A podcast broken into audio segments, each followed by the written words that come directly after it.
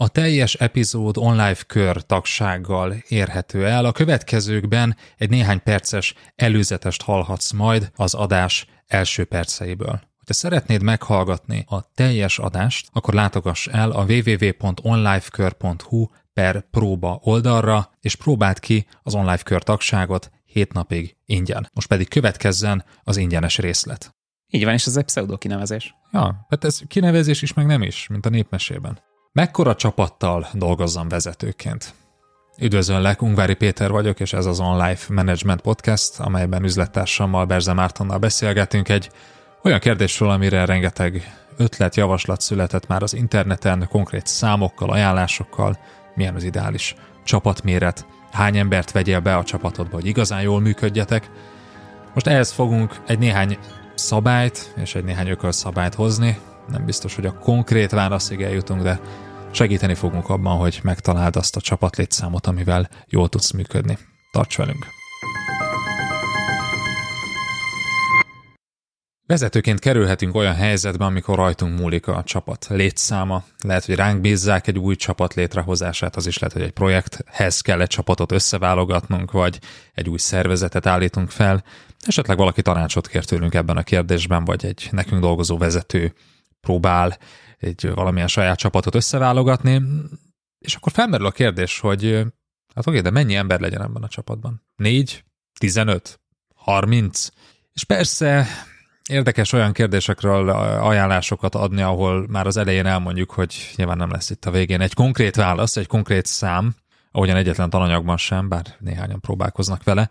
De a kérdés maga teljesen jogos. Mennyi ember legyen a csapatban?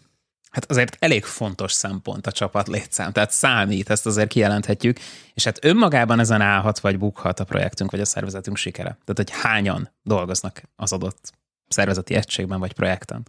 Úgyhogy a mai adásban erről fogunk beszélgetni, és hát amit megtudhatsz belőle, hogy létezik egy ideális létszám, az ideálist és a létszámot is ilyen szempontból egy nagy erkvótozással képzeljétek most magatok elé, hogyha hallgatjátok ezt az adást. Ha tehetjük, akkor több vagy inkább kevesebb embert kérjünk a csapatunkba, hogy milyen ökölszabály vonatkozik magára a csapatméretre, és hogy hogyan változik ez akkor, hogyha kezdő vezetőként hallgatod ezt az adást. Hogy merre fog alakulni a csapatméret, ha távmunkáról beszélünk, mert azért erről is most már beszélnünk kell, és hát, hogy mennyi vezető legyen a csapatban. Ezt is ritkán tesszük fel ezt a kérdést, pedig legalább ugyanolyan fontos, mint hogy hány csapat tag alkot egy csapatot.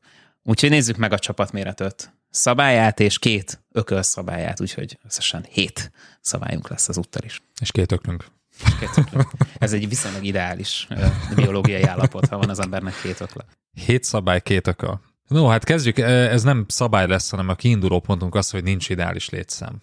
És erre azért érdemes kitérni, mert sokan lehetnek abban a hitben, hogy van egy nagy könyv, ahol meg van írva, hogy akkor ennyi az ideális csapat létszám, és és vannak könyvek, amik erre igyekeznek kutatásokat felmutatni, hogy igen, itt ennyien dolgoztak, és kimutatták, hogy ez a tökéletes csapat létszám, ami nyilván egy helyzetben működött, és egy konkrét kutatásban, egy konkrét iparágban, egy konkrét helyzetben, egy konkrét vezetővel jobb eredményeket ért el, mint a többi.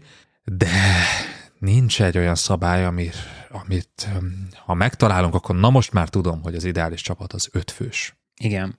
És hát szeretnénk azt hinni, gondolni, hogy csak ez az információ, csak ez a válasz hiányzik ahhoz, hogy eredményes csapatot rakjunk össze. Néha még mi is szeretnénk, hogyha a menedzsment ennyire egyszerű lenne, de nem ennyire egyszerű, nem néhány szabály, alapján megalkotott csapat fogja majd, nem tudom, az eredményesség nirvánájába eljuttatni a, a céget, a szervezetet, aminek dolgozunk. Tehát, hogyha pusztán tudnánk, hogy hány fő, akkor az már garantálná, hogy majd eredményes lesz. Nem. Nem ez a helyzet, neked kell meghoznod néhány fontos döntést majd ezzel kapcsolatban. Így van, tehát amik most itt elhangoznak, ezek a kiindulást adják meg. Uh-huh. Ne, elég furcsa lenne, hogyha azt ígérnénk, hogy oké, okay, itt egy podcast, hallgassd meg, és miután meghallgattad, pontosan, pontosan tudni, fogod. fogod. Így van, pontosan tudni fogod. A te szervezetedben, a te helyzetedben, a neked dolgozó vezetőkkel, neked dolgozó csapattagokkal, ezekben a projektekben kilenc ember legyen, mert ez, ez az ideális. Nem, e, néhány alapelvet fogunk hozni, amelyek kiinduló pontként megmentenek egy néhány szörnyű hibától, és akkor ez eljutat addig, hogy ne vaj kudarcot. Az, hogy te hogyan leszel kiemelkedően sikeres, hogy már így intuitíve rámutatsz, hogy ú, oda az túl sok ember lesz. Vagy ú, ide kell még egy ember. Ez az, amit nem tudsz podcastekben megtanulni. Jó? Tehát, hogy, hogy neked kell megtalálnod és döntened erről.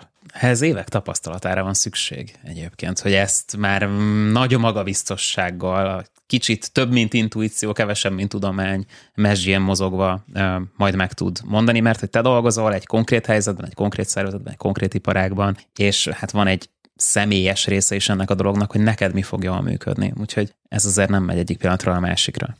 Eddig tartott a podcast ingyenesen elérhető része. Hogyha szeretnéd meghallgatni a folytatást és további több száz vezetői tananyagot a hozzájuk tartozó írásos jegyzetekkel és videókkal együtt, akkor látogass el a www.onlifekör.hu per próba oldalra, ahol az első hét napban ingyenesen teheted meg mindezt. www.onlifekör.hu per próba.